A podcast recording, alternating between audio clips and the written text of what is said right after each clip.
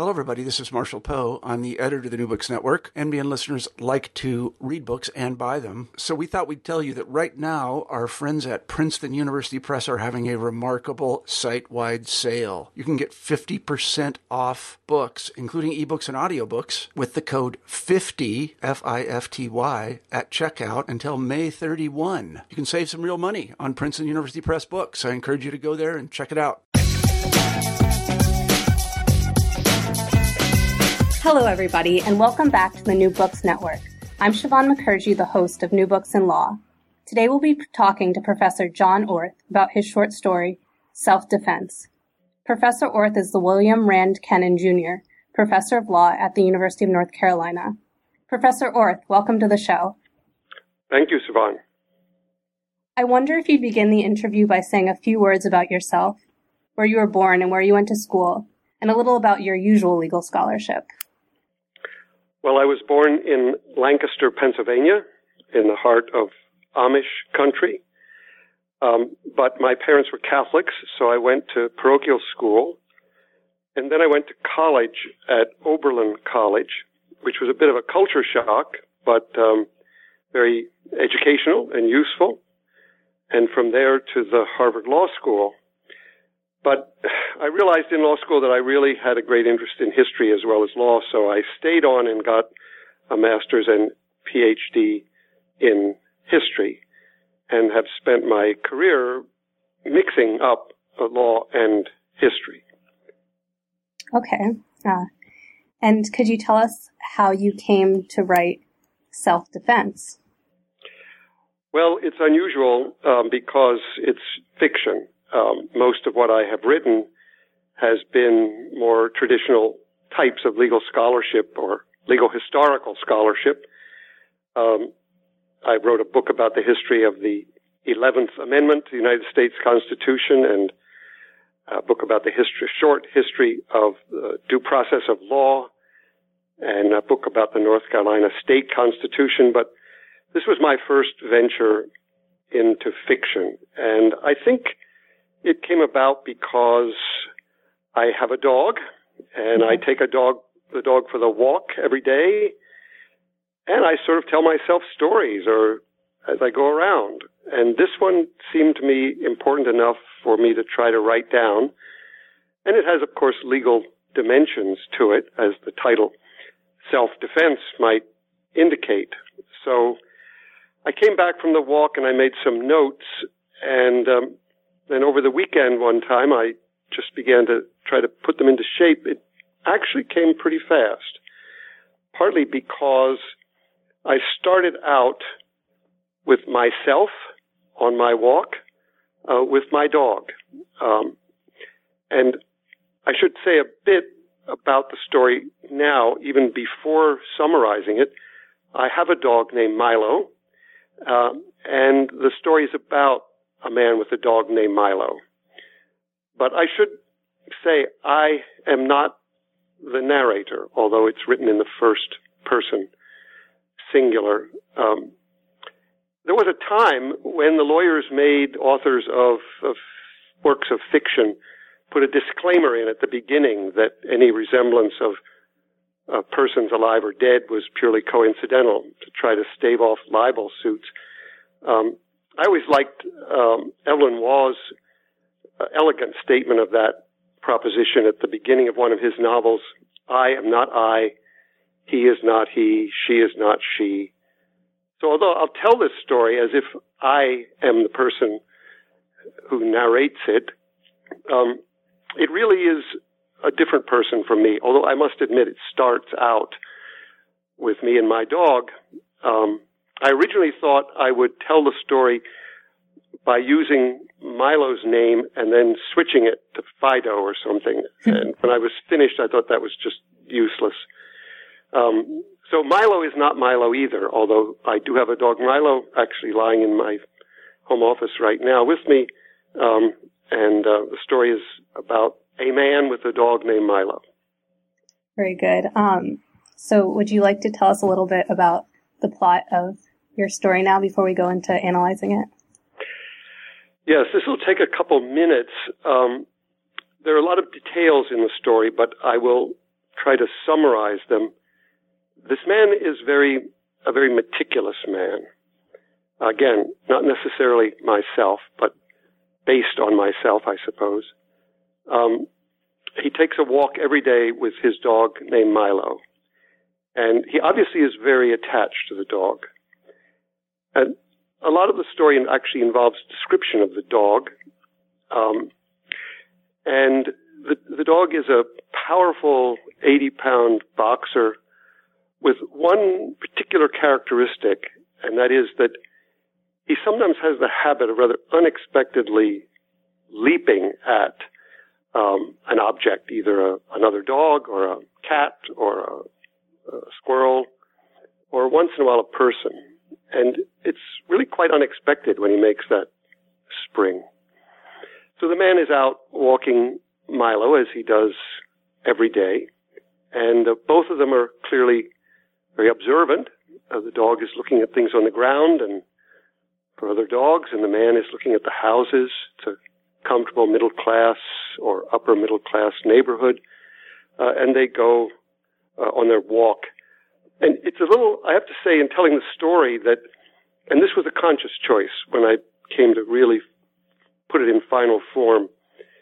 Uh, none of the characters in the stories have personal names except the dog. Mm-hmm. There is the man, the narrator. Uh, eventually, there's his uh, attempted mugger. There's the police. There's an attorney. There's an uh, investigator for the district attorney. But none of them have names except the dog. And of course, I think that's a significant fact. Um, the dog is in many ways central to this story. So the man goes out on his walk, um, and he walks through his neighborhood and he turns into a path through the woods, um, which leads to the local high school. And when he's in the woods, he sees uh, a couple of boys, kids, um, in the distance, um, uh, rather furtive. I, I, frankly imagine that they were discussing a drug deal. Um, and one of them uh, goes away, but the other actually approaches the man and his dog, Milo, uh, and has a gun and demands the man's wallet. Um, at this point, I do have to tell you something about the man's personality, and whether you believe it or not, it's the way he is. He actually is not afraid. He's annoyed at the at the interruption to his daily routine. Um, so he delays pulling his wallet out of his pocket um, because he wants to get a description of the kid in his mind so he can report this. Um, and he's debating about whether to try to bargain with the kid to let him keep his credit cards. Um, at which point, quite unexpectedly, by both the boy with the gun and the man, Milo leaps at the boy, which frightens him and he turns facing the dog and fires the pistol and kills the dog. And in the instant of this transaction, the man lifts a cane that he's carrying, a cane with um, not a curved handle but a cross piece, and he hits the boy as hard as he can. And then he picks up Milo and runs back down the path thinking he's going to try to get help for the dog, although he really knows the dog, on some levels, the dog is dead. Um, he goes to a house and uh, the police are called and they come and his focus, the man's focus is entirely on the dog. And finally, uh, he's able to tell him that the dog was shot by a boy on the path. And the police go and actually the boy is dead. Um, killed with a single blow to the left temple by this heavy walking stick that the man had. Um, and the police then, of course, take the body to the morgue and they take the man to the hospital, although he's not hurt at all. Um, finally, he's allowed to go home, and he's completely distraught about the death of the dog. Uh, and he realizes that there has to be some sort of investigation. He uh, belongs to a country club, and he has a lawyer there who, a friend there who's a lawyer, and the lawyer will go with him uh, to the courthouse where the investigator for the DA questions him, and the issue that the legal issue that seems to concern the lawyer and the investigator is self-defense. Um, and the lawyer makes a point of the fact that the boy was hit in his left temple by a right-handed man. So they were facing one another. And the body of the boy uh, was found with the gun still in his hand. The curious part here is that the man did not feel afraid. Uh, and that was one of the things which interested me about the story. Um, I actually did feel that the man had taken on a life of his own because, in a way, I felt like I, I knew, and he told me that he didn't have any fear. Um, but he's a smart man, actually, and he also doesn't tell lies. And so when he's questioned, questioned about whether he was afraid, his fairly consistent answer is, uh, the kid had just shot Milo I didn't know what he would do next. Or he just shot Milo. He was capable of anything. Not, he never says he's not, he wasn't afraid. He just keeps saying that. And, um, in the end, they, uh, no prosecution is initiated. Uh, and the man goes back to a rather lonely life without the dog. Um, he's very careful to have the dog's uh, ashes. He's uh, preserved, and he keeps them on his dresser, and he has a paw print of the dog, and he looks at them every day. Um, he just shows no interest in the um, boy who he actually killed with that blow. Uh, it's only rather casually that he learns that the boy was never identified, um, and that his body was um, used either for organ dona- donation or for medical dissection at the medical school. Um, and then comes the key part, I, in my opinion, of the story, which is the last sentence, because I'll just read that one excerpt. Um, the man reflecting on this terrible chain of events says at the very last of the story, I know in my heart of hearts that if the kid had dropped the gun after shooting Milo and turned to run away, I would have hit him just as hard. Hmm.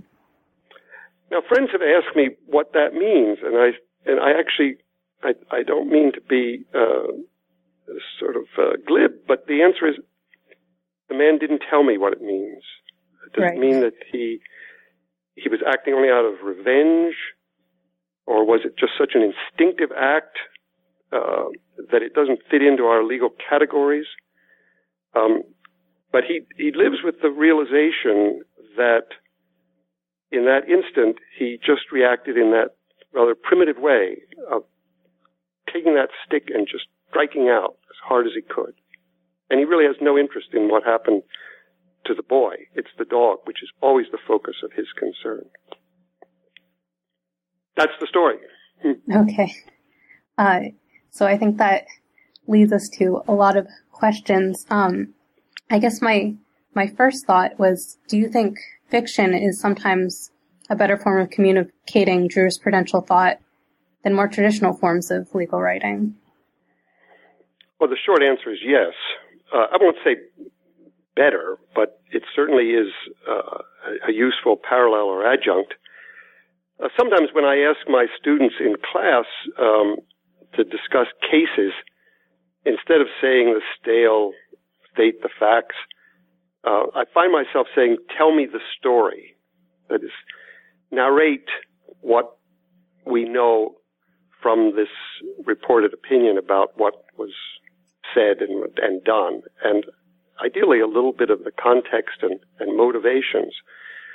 Um, and I think we have to have an imagination in order to reconstruct uh, narrations, which we get in, in law, uh, not just in trials, but in trying to come to grips with uh, cases that are presented. I, I find myself really a very deeply common law lawyer. I, I think case by case rather than abstractly. And I like to reason from precedent or from a text, but always testing it with hypotheticals. That's the common law way of teaching. This is the case, vary the facts. Um, and so this is sort of a, this, my story is kind of a variation on the theme of, of a man like me walking a dog like Milo, but it's not really me or Milo. And then this tragic encounter occurs. In my initial reading of your story, your narrator reminded me of the narrator in Meursault in Camus' The Stranger. Do you think your work was influenced in any way by works like The Stranger or Kafka's The Trial? Well, Siobhan, that's a very flattering question uh, to have come up in the same sentence with uh, Camus and, and uh, Kafka. Um, I certainly am familiar with those stories. There was no conscious connection, but I think any time we tell a story, we're influenced by all the stories we've heard. And I certainly have spent a long life of reading fiction along with law. Um, this is my story, but it, it is influenced, I'm sure, by all the stories that I've read or heard. Um, but there was no conscious attempt. I, if if any stylistic um, comparison occurred to me, frankly, and again, this sounds perhaps immodest. It was Hemingway um, short narrative sentences, and and this uh, punctuated by this incident of violence.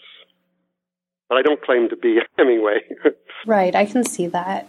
Um, with Kafka and Camus, I was thinking more of the themes running through the story. Yes, if, um, one of the things which bothered me, and I had to get this clear with my uh, criminal law professor colleagues, is At one point imagined an ex-marine being confronted by this boy with a gun and later asked he was afraid and saying he'd been under live fire and he'd never felt fear in his life. And and as as my trial friends say you don't want him to say that on the stand but that's not the test. The test is whether a reasonable person would have felt fear. Um, for whatever reason the man in the story did not feel fear. He, he really felt annoyance um, it's a nuisance to have to stop and hand over the wallet. And he'll have to recover the, stop the credit cards and report the incident. And, um, and, and in that case, it, it, he is somewhat a mysterious person. Perhaps we all are. But that was the way he felt. Um, and I don't even know whether he understands the cleverness of his action when he says, I didn't know what he would do next because that would be a good enough answer um, for a self-defense argument, I think. But he didn't say sort of ritualistically, I was afraid for my life and I had to take an action to defend myself. Could you discuss some of the reasons why the narrator's lawyer confidently asserts no jury is going to convict you on these facts and no sensible prosecutor is even going to try? Well, I, when I was writing the story, I made the conscious decision to make this, at least what I thought, was an easy case. That is, the man is a more than middle aged businessman, no criminal record, no prior contact with this boy. Um, he's out for a peaceful walk through his uh, nice neighborhood. Um, and it's interrupted by this uh, intrusion. The boy um, presents as a rather um, a brutal-looking young man, um, capable of violence, uh, and he initiates the violence, of course, not just by having a threat of deadly force with obviously loaded gun, but shooting it at the dog. Um, and I think the man's action is reflexive. Um, I, I don't think, not reflective in the sense of thinking about it, but just automatic. Um, I think it's a kind of primordial reaction. I, in the story, the man says, Milo jumped, the boy shot, and I hit the boy. And and in a way, they all happened not simultaneously, but in such close sequence that there's no conscious thought. The boy shoots because he's afraid. The man hits because the boy shot. Um, as a matter of fact, what, this is trivial, but what I had in mind was a time when, when I had a bottle of sweet wine and I, it slipped out of my hands, and I really believed that I could see it in the air, and I knew what the consequences would be. There would be a mess of sticky wine and glass on the floor, which would be a terrible nuisance to clean up. But I kind of felt that the, the, the story of the, of the dog jumping, the boy shooting, the man hitting was like that. It, you can separate them out retrospectively, but they really occurred in such close sequence. There was no conscious thought here, which is, again, what was somewhat interesting to me about the self-defense rationale. And I should explain, by the way, that the, the one and only course I ever took in criminal law was in 1969, 45 years ago. Everything I've written since then is about property and, and constitutional law. So um, this is this is really uh, criminal law 101 stuff. But I think it's right, and I've tried to check the facts and uh, the law with uh, knowledgeable people. We discussed this a little bit earlier in the interview, but maybe we could go into this in more detail. Uh, laws attempt to simplify complex human interactions and emotions, and maybe even add reflexes. How do you regulate reflexes that lead to someone's death? Yeah, uh, I mean, as my understanding, and again, this is a property lawyer's understanding of criminal law, is that you are authorized to use deadly force uh, in order to protect yourself from threat of mortal danger. Um, and that's completely rational. The problem is human beings are not completely rational. And what self-defense is, in a way, is um, a really primitive kind of uh, situation. Uh, I think of of um, Blackstone and the social contract, the notion that we enter into civil society in order to get all sorts of benefits, uh, and we surrender a lot of natural uh, rights. But one thing we don't surrender is the primordial right to defend ourselves. Um, and that is a remnant of law in the state of nature, I guess. That's, that's a right that we had and we didn't surrender. And all this is very rational, but human beings are not uh, rational. And obviously self-defense, and we know it from recent instances where self-defense has been claimed, um, in, in other situations are, it opens the door to allow a jury to acquit somebody, um, when they use deadly force. And the rationale is that they were in fear for them, their lives, and therefore it's okay. Um, but I think it's a poor fit, as, as you've indicated. Uh, I mean, I think it's it's the way we instinctively react and we don't consciously think, oh, he has a gun that looks like it's loaded. Yes, it is loaded. He's fired it. He's killed my dog. He might kill me next. I've got to stop him. He doesn't even, the man doesn't even try to hit the arm with the gun. He hit, he just strikes out. And it happens that the blunt end of that cane connects with the boy's left temple. I checked this out with a doctor, by the way. That's actually possible that, one blow could do that. Um, the um, the director of the morgue at Duke University confirmed that, that, that that's plausible. Did you intend to bring forward class based issues within the legal system in your work? Yes. Uh, I didn't actually intend to do that, but as it went along, that was even even to me pretty clear. Uh, the man is from the comfortable classes. Um, he sits in his house in the morning drinking coffee and reading the newspaper. He doesn't, obviously doesn't have to get to work very early. Um, he takes his dog for a walk before returning on a usual day to shower and dress and go to the office. Um, he walks through this comfortable neighborhood, and then he has this encounter with um, someone, I, I don't know whether the word punk is still used. That was what we called them when I was young. Um, this uh, lower class, uneducated, possibly stupid, potentially violent person encounters him. Um, and the man really, and this is a fault in the man, I don't, I hope it's not me, um, he doesn't treat the boy as nearly as important as the dog. The dog is the center of his emotional attachment here. And, um, I think, I mean, I must admit, I reread the story today before we talked, and and it, it's really kind of cold, cruel.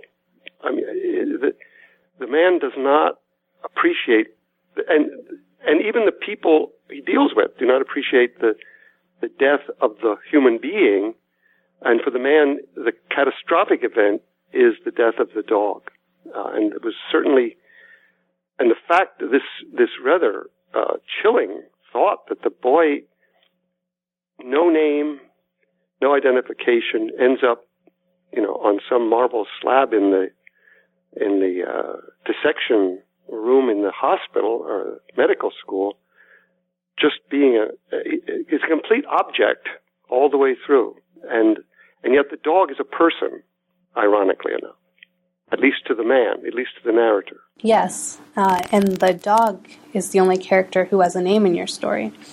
So that underscores it even more.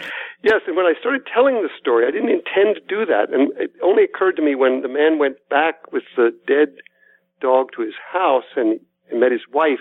And at first I was struggling to give his wife a name, and then I thought, no one else in this story has a name. Um, and the, uh, and, and it really brings out the centrality of the man's relation with the dog.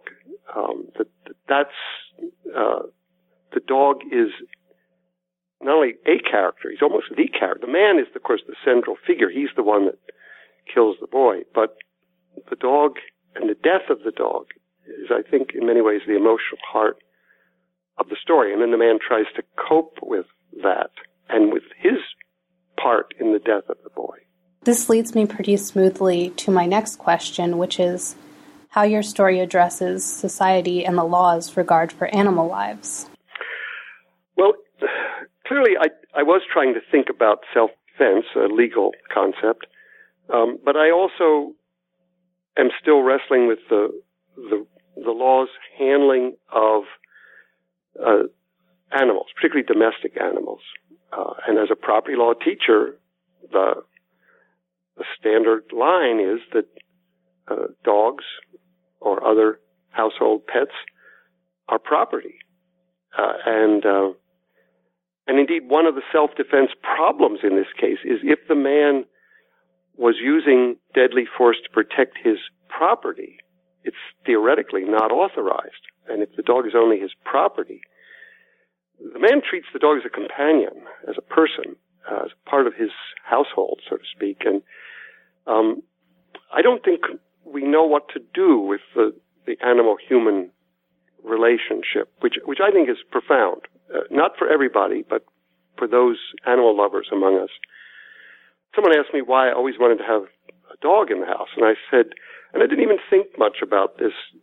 I just sort of came off the top of my head.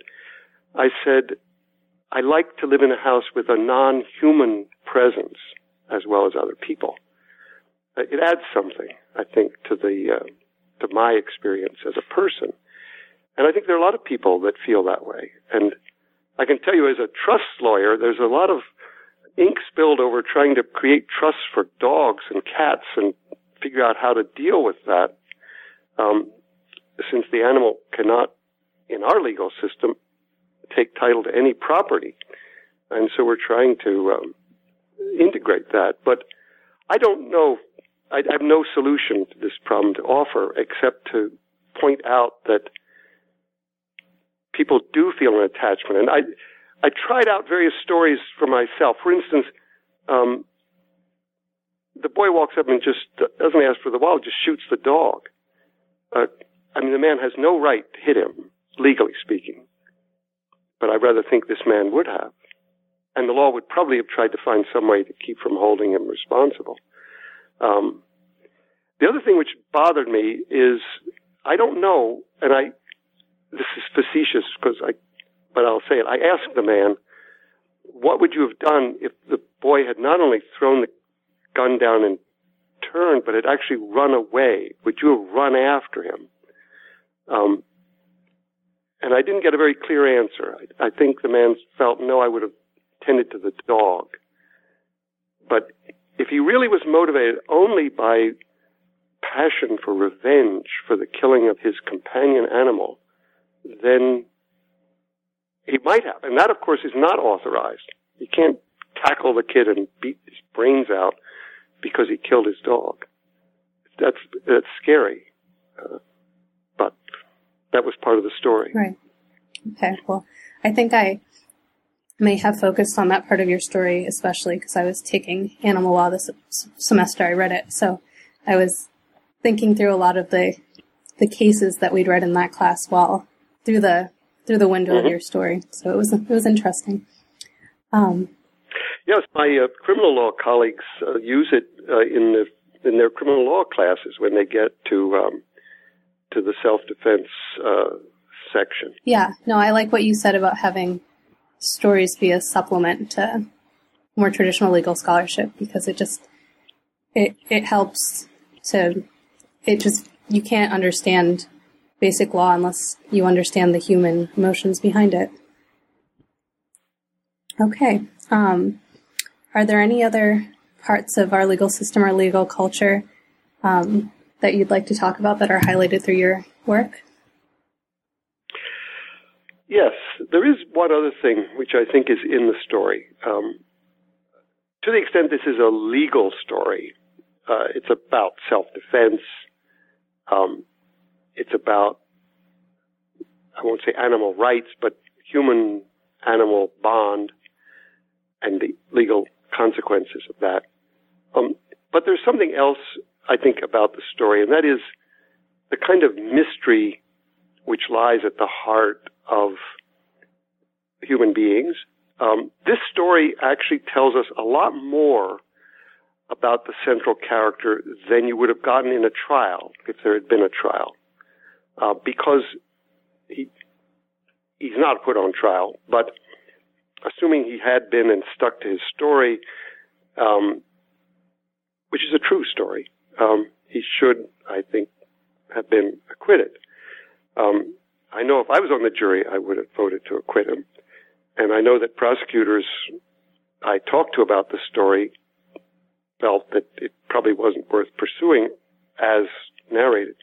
But we actually know more about the man because we get there's a certain coldness about his character um, towards people, um, and a, and I guess a, a strong bond with the animal. But then that line at the end, which in some ways was what started me writing this story, that feeling that the man would have said that in my heart of hearts I know that if the kid had dropped the gun after shooting Milo and turned to run away, I would have hit him just as hard. What interests me about that is it's a confession about his secret thoughts. But even that doesn't get us where we really would like to go. Is he confessing that he was motivated only by revenge and therefore had no element of self-defense at all? Um, I don't, as I said, he didn't tell me the answer to that question, but I think it's part of the problem with we get when we get testimony from people. We we don't really know why they do the things they do or why they say that, um, and we just have to try to do do the best we can. This man actually opens his heart to us, but it still doesn't satisfy me, at least. Uh, and I don't think it satisfies him. I, I, I don't think he, I think he realizes that there was no time for rational thought and that, and, and maybe this is just the caveman in all of us. I mean, just that instinctive violence. Is everyone capable of violence with sufficient provocation? Um, he didn't really strike out to kill the kid He, it just happens that he did. It's also clear that he doesn't really, he doesn't feel like a killer. He keeps saying that. I don't feel like I killed anybody, uh, even though, as a matter of fact, he did. Um, but the real reality of the dog's death, of course, as I've said, is central. Can I say something else about writing yes, the story? Writing any story. Um, I first of all, I had the experience that I've heard creative writers uh, say before, and that is, I created this character, but it's like the golem or Frankenstein. It got out of my control. Um, and I suddenly realized that when the man is talking to his lawyer, uh, and the lawyer floats the phrase self-defense, which is clearly the legal angle. And at that point, I suddenly, as I was writing the dialogue, I, I wrote down what the man said without my consciously thinking it out. And what the man said after the lawyer mentions self-defense is, Milo wouldn't have hurt anybody. In other words, the man interprets that as the kid was justified to shoot Milo because the kid feared that Milo was going to hurt him. That's what he thought the man, the lawyer was talking about. Whereas, of course, the lawyer, thinking in human terms, is trying to establish that the man was in fear of deadly force from the boy. And that was kind of a shock to me that this character I had created was not a puppet, but had taken on a life of his own. And that's, that was, as I got sort of writing the character, I realized that's what he would say. He'd still, he still is not thinking about danger to himself. It was the violence on the animal. And it was unjustified violence on the animal, which is what probably outrages him and triggers his violent response. And one other thing, if I could add, um, a, a very perceptive friend of mine read this story and saw something in it which I was there, but at least I didn't consciously put it there.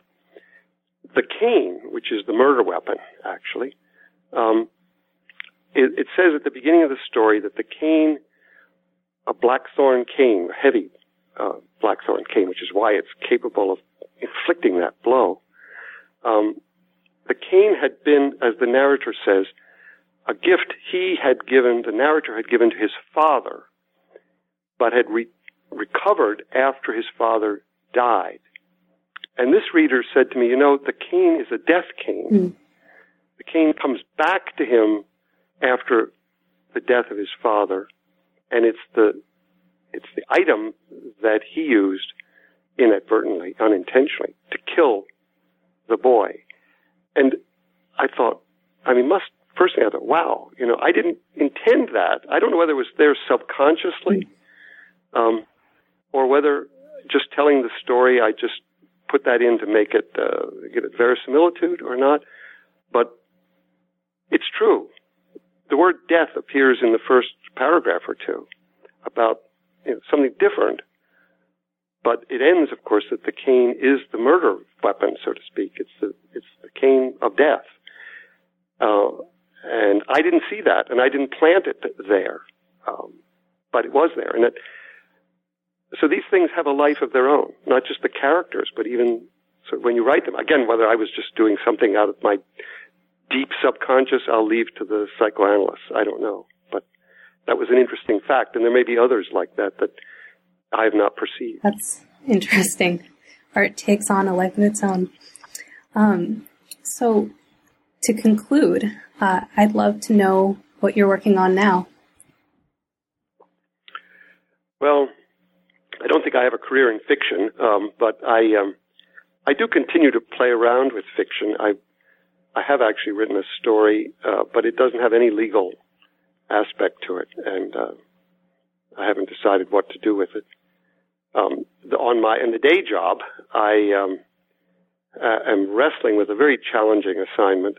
Um, there's a planned a Cambridge companion to the United States Constitution, and I've been asked to try to write a chapter about the rule of law. And this has led me into a lot of um, hard thinking about law, the autonomy of the law, uh, the universality of the law, the content of the phrase rule of law.